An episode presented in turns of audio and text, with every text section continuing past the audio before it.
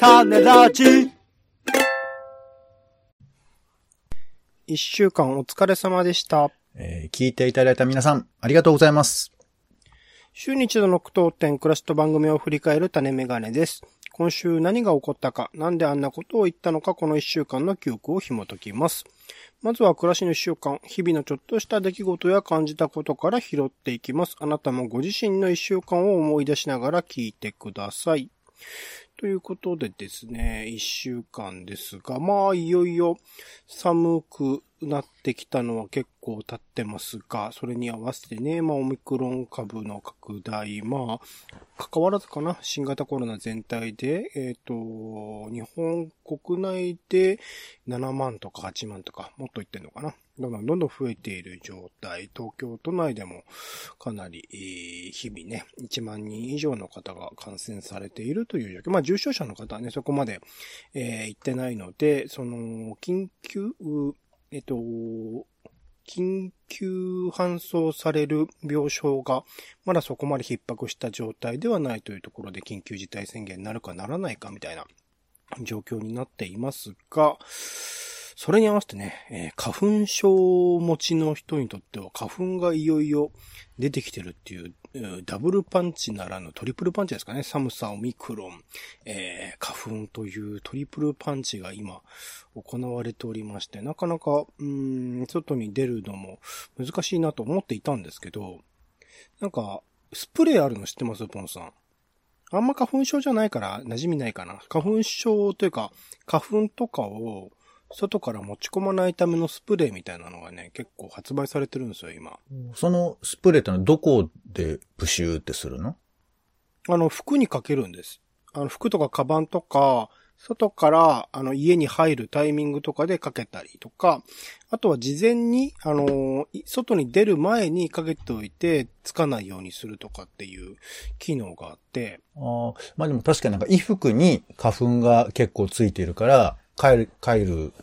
玄関とかでちゃんと取りましょうなんてことは聞いたことありますね。そういうことだそうよね。なんですよ。うんそうそう、それ用のスプレーみ、まあ、本当はね、あの、なんか、なんですか、入り口のところにでっけえ、こう、機材を置いて、ふわーってこう、霧みたいなのかけるのが一番いいんでしょうが、工場とかにね、ありますよね。あれはいいんですよ。ちょっと家につけることは難しいなっていうのもあるので、うんそのスプレーでやってると、確かにちょっと、あの、落ちてる感じはして、家の中でそんな花粉を感じることもなくみたいな状態が使ってらっしゃるんですね。そうそうそう、使ってるんですよ。それと、まあ、事前に処方されているね、花粉症の薬飲むとか、まあ、いろいろと飲まなければいけない薬とかも増える時期だなぁなんてことで、この、まあ、春がね、えー、いよいよ、まあ、節分で、その次の日が立春という話は、この前の種ラジの、えー、新伝統でもさせてもらいましたけど、なんかそういう春が来てるなぁっていうタイミングも感じたりしている一週間でございました。はい。ポンさんいかがだったでしょうか？はい。あのー1月28日って何の日か知ってます？い、いにや？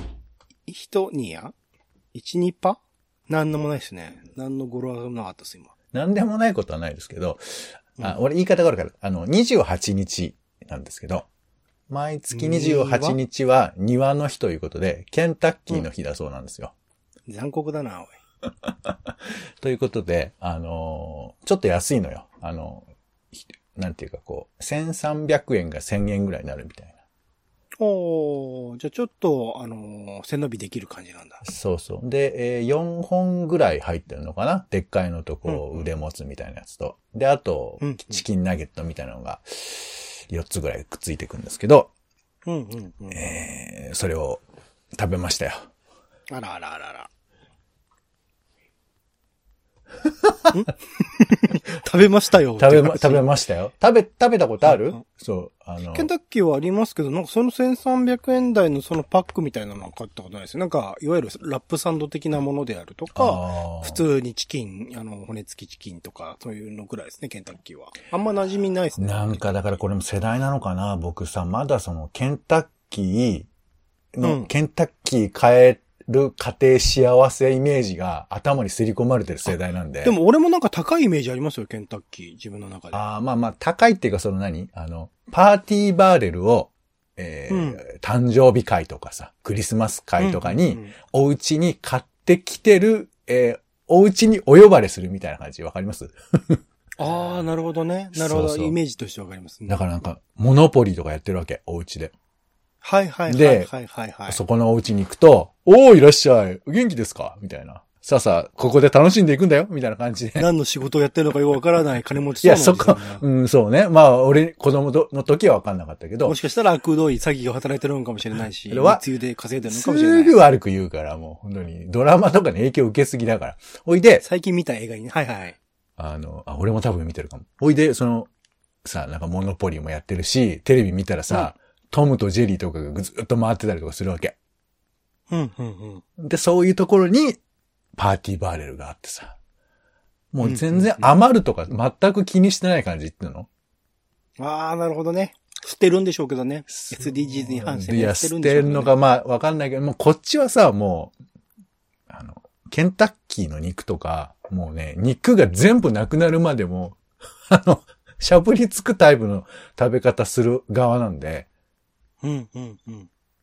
あれ、そういうのを見るとね、ちょっと、いいなって思うイメージがうわっと湧いちゃうんですよ。ケンタッキー。でもあれなんか生活、性格です気しますね。その、貧富のは話じゃなくって、うん、なんか骨付き肉、骨付きチキンを一通り食べるなんか性格の問題なきゃ、僕も食べる派なんですよ。あ、あ、隅。から隅まで。あと、俺ね、箸で食べるタイプなんですよ。え？だから一切手を汚さずに、あの、鶏肉を 綺麗に食べるっていう。逆に金持ちっぽいですね。なんですかね。金持ちじゃない、多分ね、見た目がひどいと思うよ。なんていうか。なんか、なシュールですよね。なカラスがついばんで。でるみたいな風に 遠くから見ると見えると思いますけど、そう。だからあんまり、あの、多分ね、これはあの、友人とかと行きたくはないですよね。友人、まあ、うん他の人のね、家に行ってケンタッキー食うこともあるでしょうから。そう、だからそういう時は格好つけて多分手で食べるかも。かっこつける方なんだ。手で食べるって。そうそうそうそうそうそう基準が面白いな。多分あのはははまあ、ペーパーを使ってでも手で一応食べる。だけど、だからそれ、あの、インドに行ってカレー食べるときに手で食べると同じですよ。普段なら箸で食べるけどってことなんだ。そう かっこつけ、生き、生きりみたいなことなんですかね。生きりってか、その。ちゃんとカルチャーに乗ってるんだよっていうスタイル。一緒に交わってるよって。俺はそうそうそうそう、んんんっていう風な、あの、ことをは、あもう食べるたびに思い出すっていう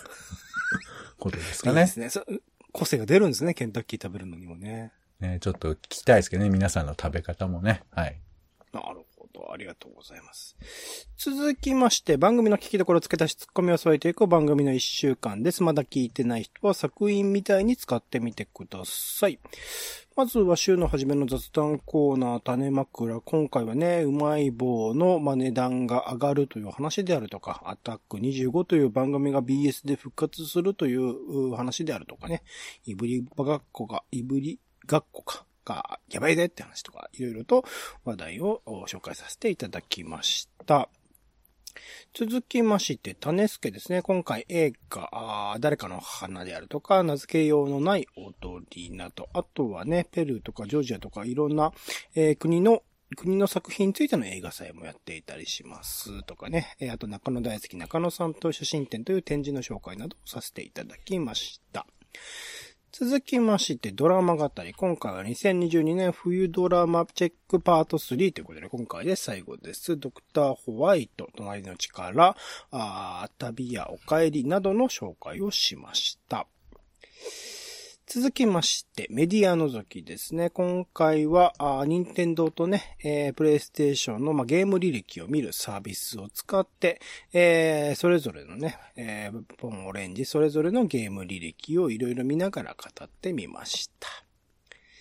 続きまして、こちら新コーナーです。新伝統ということで、今回は、まあ、節分というね、えー、まあ、お馴染みのものですが、なかなかその由来について分かってないものを学び直しつつ、新しく進んだ節分、新節分を考えてみました。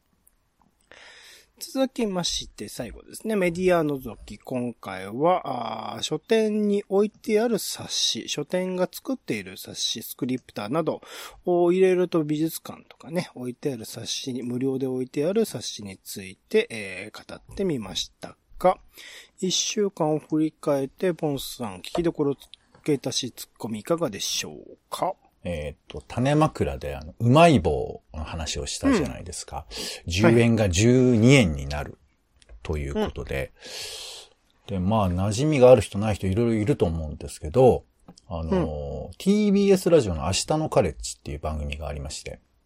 はいはい。えー夜10時からやってるんですけど、その金曜日、1月28日会で、武田砂鉄さん、まあ、この方、うんまあ今、ライターとした、してお仕事多いと思いますけど、なんかね、幅広くやってらっします。編集者としてお仕事もされてた時があって、その時にそう、そう、川出に入れたんですよね、昔ね。八百金公認うまい棒大百科っていうのを手掛けていたという。うまい棒大百科するほどの何かあるんですか？あるのよ、それが。まあ、その、まあ、えっ、と、うまい棒を研究してる人、まあ好きな人がいて、その人が、まあ、えー書いてる本。で、その編集を、佐哲さんがやってたということで、でそうんの、その話を、あの、冒頭で、あの、明日のカレッジの冒頭で喋ってますんで、いかにヤオキンがこの10円にこだわっていたかっていうふうなエピソードとかをちょっと語ってらっしゃいますんで、もしお暇な方は聞いていただいてもと思いますけど、ね、なんかやっぱりこう身近な話題だけあっていろんなね、ラジオとかテレビとかでも触れられてましたけど、やっぱりこういう本を編集してる人の話ってのはね、ちょっと重たいなと いうことで、ちょっとご紹介しました。なるほど。そういう本もあるというところですね。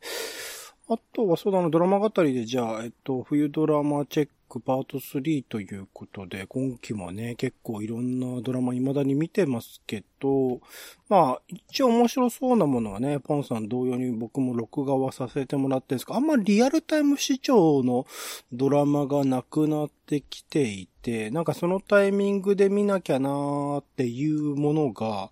まあ、いわゆるまあツイッターとかのね、リアルタイムで盛り上がる系のドラマが、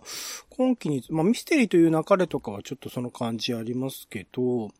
そこまでがっつりハマってっていうのはないので、TVer とか、大体のドラマ、それこそ BS とかも含めて、ほぼほぼ、まあ、アベマとかね、あの、独自のプラットフォームでやってる配信のドラマは別ですけど、ほぼ、地上波、まあ NHK も別ですけどね。地上波系のドラマについては TVer で追っかけで1週間は見られるようになってきたので、TVer で、あ、なんかバーっとこうドラマのカテゴリー選択して、見てないドラマないかなみたいな感じで探して、ああ、これ見てねえや、見逃してたみたいな感じで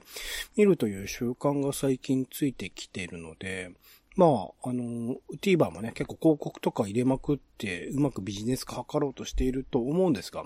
ドラマ視聴においても TVer がメインになってきたなーっていう感じを受けてりもしています。ポンさん、こちらの回いかがだったでしょうか？冬ドラマチェックパート3ということで。そうですね。あの、まあ、毎週、このテレビドラマの感想をし話してるわけじゃないので、うん。なんかこう、まあ、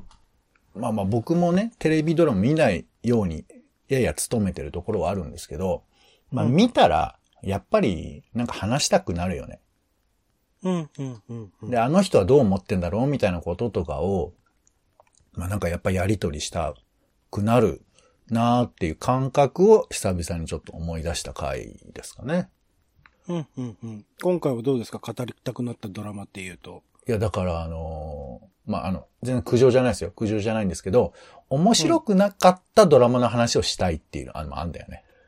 うん、うん。つまりその人に勧めるとか、あの、よ一般的な評価が良さそうみたいな話じゃなくて、俺が単にこれを見てこう思ったっていう風な話で言うと、なんか面白かったかどうかっていうことと、あんまり、まあ、だから、関係がないというか、俺にとってはそれも面白、くないって感じたってことがね、結構大事かもしれないですね。だからなんつうのかな。あの、そえっ、と、表向き、あの、には面白くないと言うけど、結果としては俺にとっては面白かったのかなっていう気もするよね。その、トータルで言うと。んだって、話題にできれば僕はいいわけで、ドラマの品質をね、評論家が語るのは別にそれ自由にやってくれればいいんだけど、っていうことも思ったんで、話題を提供してくれるという意味では、まあまあドラマっていいなと改めて思いましたけどね。なんか最近僕映画芸術っていう、まあ、いわゆる映画を芸術的な切り口から、まあ、お堅い感じで紹介してる雑誌を買って、まあ、年間ベストと、そちらは年間ワーストってあるんですよね。うん。あの、それぞれの表者の方、まあ、ベストに比べてワーストは選んでる人自体がすげえガぐっとあの、少なくなってるんですけど、その中でまあなんか選ばれる作品とか見てると、やっぱり単純に面白くないっていうものは切られていて、うん。あの、映画としての作りとしては、あの、優れている。でも、なんか、い一言言いたいというか、ちゃんと言っておかないと、後世のために言っておかなきゃいけないっていうのを、意図的に選んでいらっしゃる表情の方が多くって、なんかそういうね、ワーストとかは、ちゃんとドラマにおいても、あの、ピックアップしておくと、後世にうまく生きるなとか、思ったりはしますけどね。隣の力とか僕、うん面白いドラマではあるけど、なんかいろいろちょっと考えなきゃいけないことがあるな、みたいなのがあるので、うん。そういうのはね、ちゃんとピックアップしておくといいかもしれないですね。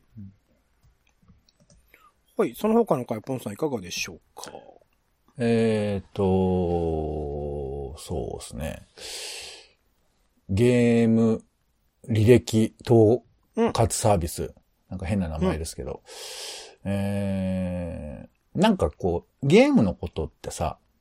うん。知らない人がいるんじゃないかって、すごい気を使っちゃうんですよ。いや、いっぱいいると思いますよ。うん。で、その、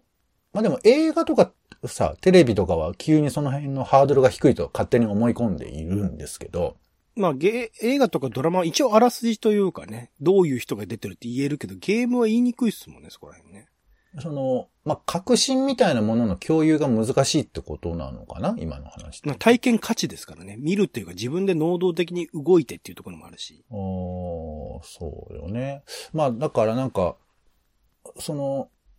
伝わらないかもしれないからっていうふうなことで気を使うのと、あと逆に言うとすごく、あの、わかんないけど、その、オレンジさんも、サッカーゲームをやり合ってる人だったらさ、うんうん。ああ、それわかるわかる、そうなのよねって話ができるじゃない。うんうんうん。だからその、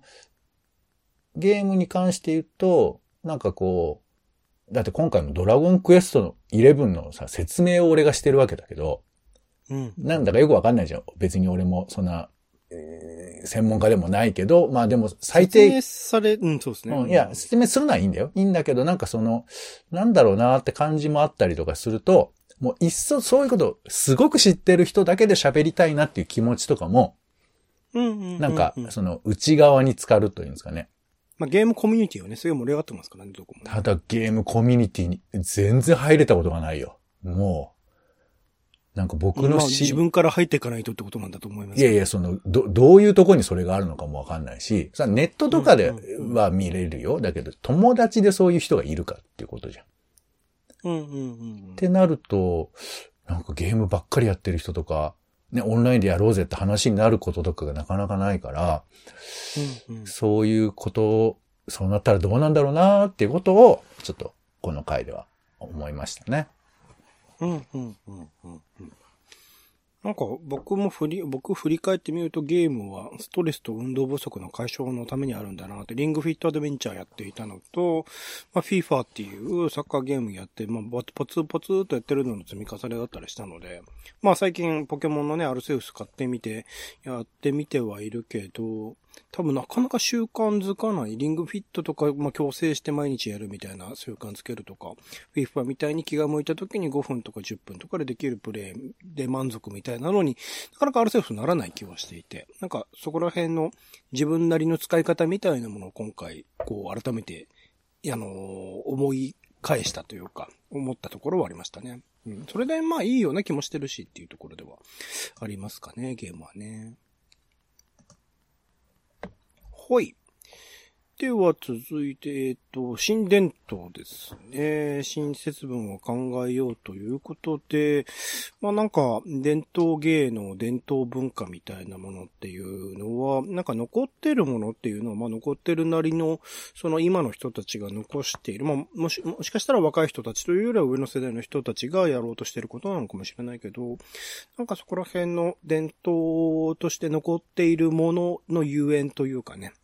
その、どうしてそういう風になってるのか、どうしてそういう伝統が生まれて、えーどういう変遷を辿ってきて今に至ってるのかみたいなことを改めて見つめ直すっていうことが、なんか根本的な、あの、伝統っていうものをまた新しく考える、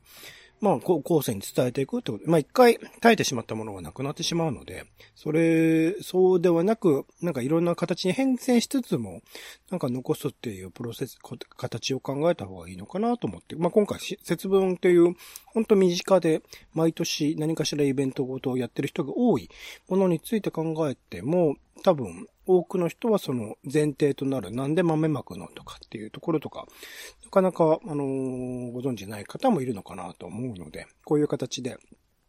ね、伝統みたいなものをいろんなものありますから、その季節ごととか何か断るごとにちょっとこういうコーナーはやっていきたいなと思っているところですが、こちらはポンさんいかがだったでしょうか？まあ、聞いてて分かりづらいなと思う人は、あの、うん、温故知新ってコーナーだと思っていただければいいですよね。基本的には。古きを知って、新、あ、古きを訪ねて新しきを知るということだと思いますけど、あのー、ただまあこの聞いてて思ったことは、その、まあ古きっつってさ、その、恵方巻きについては結構しつこく今回の回は説明をしてくれ、した、したんですけど、ね。うん、まあ僕なんかこうピンと来てないからさ、これ本。巻き自体が？そうそう。まあいや、だからそれは僕の体感だからいいんだけど、うんうん、あの、でもこれさ、あの、これが平安時代からありましたって言われたらなんかほーってなるけど、これ明治時代とか言うと、へーとかさ、あと昭和の中期だとへーみたいな。なんかその、いつ生まれたかとかさ、そういうことで結構影響を受けるじゃないですか。そうですね。なんかまあ、それが嘘だったみたいなことがバレることのなんか、マイナスみたいなのあると思うんですけど、なんか最初からこれが明治時代からある文化だって言われたら、あ、結構歴史あるじゃんって思われるとは思うんですけどね。その、まあ、嘘か本当かも僕は込みで、その、うん、そんなこと、もうもはや関係ないこともあんのかなとは思うんですよ。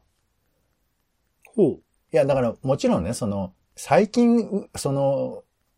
作った、いや、これは、えー、縄文時代からありますっていう嘘はちょっとつまらないけど、うんうん、縄文時代の時に、これなんかこういうことなんじゃねって発明した人がいるわけじゃん。嘘を。うんうん。で、それが伝統になっちゃうこともきっとあるわけじゃん。ああ、そういうことですね。うん、うん、そう、そうね。だから、まあ、あの、どっかのお菓子会社の陰謀だと言いながらこれを長く続けていくと、もうもはやそれの中身が、中身が、あの、新しいものに上書きされるみたいなこともあるわけじゃない。そうですね。そう。なんかそういうこととかを聞くと、あの、まあ、一方でそのシンプルに民族学的なアプローチで、えー、詳しく節分知りたいなっていう気持ちもあるし、あの、僕らが思ってる、その伝統感っていうのは、なんか結構いい加減かなっていうのもあって、そのいい加減さが楽しいなっていうふうなことを、まあ、聞いてて、楽しく思った回ですね。だから新しい伝統は今でも作れるんですよね。そういう意味で言うとね。それを、だから誰が伝えて誰が続けていくかっていう話であって。うん、なんかそこら辺は、まあそういうところも含めてちょっと考えていきたいですけどね。新しい伝統を生み出すみたいなものっていうのは面白いことになる。なんか前に、えっと、話したかな。山崎亮さんっていう、えっと、ソーシャル？ソーシャル、デザインとか、うん、あの、まあ、街づくりとかね、いろいろ関わってらっしゃる方ですけど、その方が、えっと、ある、その木なんか道端にある木を、それをご神木と名乗って、なんか友人たちと毎日のように祀っていたらいつの間にかその地の、なんか歴史的なものになったみたいな話をしていて、うん、なんか、そこら、そういうものっっていうのは、なんか、だからもし習慣的に毎週でも毎日でも続けていくことによってそういうものが新しく作り出されるってことはあり得るので、なんかそういうものも面白いかもしれないですけどね。なんかそうするとそういうものが生えてると、そこにある、あの、後ろの家とかもちょっと残させ、残していかなきゃいけないとか、いわゆるジェントリフィケーションでどんどんどんどん街が変わっていくことへの抵抗する手段の一つとしても考えられるのかもしれないとかって思うとね、面白いかなとかっていうのは思ったりはしますけどね。はい。これじゃあ最後、ポンさんメディアのきいかがだったでしょうか？はい、えっ、ー、と、えー、書店で本を選ぶ冊子を除くということで、うん、えー、スクリプタっていうね、木の国屋書店の出版部が出してる無料冊子と、まあ、あと、おまけで、ニャイズっていう、東京都写真美術館の、えー、冊子ね、これを紹介しましたけど、うん、なんかこう、無料か有料か、もしくは塚の重さか何なのかわかんないけど、どうですか？なんかちょっと軽く思っちゃう感じない？こういう冊子って。まあ、そうっすね。他の雑誌に比べると取ってきてもすぐに読まなきゃ感はないかもしれないですね。そう。なんかまあ、この辺の正直さはちゃんと持っておかないと、なんかこういうものって素晴らしいですってなんかこう、紹介するみたいなのって気持ち悪いなと。まあまあそんな風に言ってないけど、なんかことも思ったりもするし、でもこの違う感じっていうのを利用して、つあの、無料冊子っていうのは存在もしてるんだろうなって思うんだけど、なんかそういうこと正直に言うのって結構、あの、口はぶ、ななんつうの、なんか言いづらいよね。まあ軽いんですけどあの、だから、そんなにすぐ読むもんじゃないんですけどって、あんま言えないじゃん。紹介するああ、に。読者側が？いや、ど読者、まあまあ読み手側が。まあ大したことないんだよって、なんか失礼な感じもしちゃうからさ。うんうんうん。まあ、作られてるもんですね。うんまあ、まあでもなんかそういうのがあって、だからその、なんていうのかな。あの、お、重いものと軽いものっていう感覚があること自体は正直にした方がいいかなと、一応思ったりはします。うんうんうん。これはなんかね、失礼に当たるなって感覚も出てきたりはするけど、まあテレビと映画の違いとかもあるのかもしれませんけど、なんかね、その違いは何なのかよくわかんないですよ。なんとかザ・ムービーって軽くなっちゃうじゃん。なんとなく。うんうんうん。とかね。なんかそういうこととかも思ったりしましたけど、まあ、はい。スクリプターね。えーぜひ手に取ってほしいですね。はい。なんか、あのーまあ、書店が出しているこういうスクリプターみたいな冊子もあれば、この、その回でも紹介した PRC っていう出版社が出している新潮とかね、えー熱風とかもそうなのかな？そういう本とか、そう、あ、そういう雑誌とか。があったりとかして、なんか、それぞれが、もちろんその作り手側として、ある程度まとまって、一気に作っていかないと、スケジュール的にもなんかバランス的にも難しいってのはあるかもしれないですけど、なんか書店と出版社とあと読者の方とか、なんかこう、えー、当事者というかね、それぞれの本っていうものに、えっ、と、いろんな形で携わる人たちが集まって、なんかみんなで作る冊子みたいなものが作れると、なんか、なんて言うんだろう、こう、本屋さん側からの読んで読んでっていうのでもなく、出版社側からの読んで読んででもなく、なんかううまいバランス感覚の冊子みたいなのができるのかもしれないなってちょっと思ったりはしたので、なんかまあ、いろんな雑誌がまあそういうものではある。あの、一面では書店からの意見も入ったりとか、読者からの意見が入ったりとかしてるかもしれないけど、その編集部単位でそういうチーム組んだ冊子ってそんなに見たことがない気がするので、なんかそういう形みたいなものもね、ちょっと考えてみれると、面白いものがまた新しく生まれるかもしれないな、なんてことを話聞きながら思ったところでございました。はい。はい。種ラジは Spotify や Podcast などでほぼ毎日配信中です。更新情報は Twitter でお知らせしています。お好きなサービスでの登録やフォローをお願いします。また番組の感想やあなたが気になっている種の話もお待ちしています。公式サイト種ラジ .com のお便りフォームから送ってください。Twitter でハッシュタグ種ラジ、ハッシュタグカタカナで種ラジで投稿いただくのも大歓迎です。それでは種ラジ今週の一曲ポンさんお願いします。えー伝説のウクレレ芸人といえば、牧真司。では、その牧真司さんが出したアルバム、牧真司のウクレレ人生の16、17曲目に入っている曲といえば、そう、鍋横ソウルですね。はい。あ、これ、もうクイズではないんですよ。えー、ということでですねわかっ。たですね。うん。はいはいはい。えーなんかね、えーおそらく、新中の鍋屋横丁、わかりますかね？中野に、まあ、鍋屋横丁ってあるんですけど、うんうんこの鍋屋横丁の、まあ、いっぱい飲み屋とかいろいろある、並んでるその中で、突然、ソウルがかかったらどうなっちゃうかっていう曲なんですよ。ほっていうふうに頭を想像してもらってからこの曲を聴くと、まあ、そういうこともあるのかなっていう感じのー。曲なんですよ。うんうん。そう。んまあ当時多分ソウルが流行った時代なんだと思うんですけど、ソウルミュージックかね。そうそうそう。はいこれ1977年の曲ですよ。はいあら。生まれる前だ。まあなんで、えー、旧正月にもね、やってきますし、ちょっと鍋横ソウルで皆さん、ちょっとノリを 回復していただいてもいいかなと思います。ということで、今回は、えー、牧真治さんの、えー鍋横ソウルをご紹介します。はい、どうぞ。はい。ありがとうございます。種メガネ以上でございます。今週も一週間ありがとうございました。お相手はオレンジと、えー、ちょっと牧真治さんの歴史をネットで調べて、むむむと思っております。いやー、いろいろありますね。えーポンでした。種ラジまた。種ラジは、ポッドキャストや Spotify などでほぼ毎日配信しています。音声で配られた内容はブログで補足を、更新情報は Twitter でお知らせしています。また、番組の感想や質問もお待ちしています。公式サイト、タネラジ .com のお便りフォームから送ってください。Twitter など SNS へハッシュタグ種ラジで投稿いただくのも大歓迎です。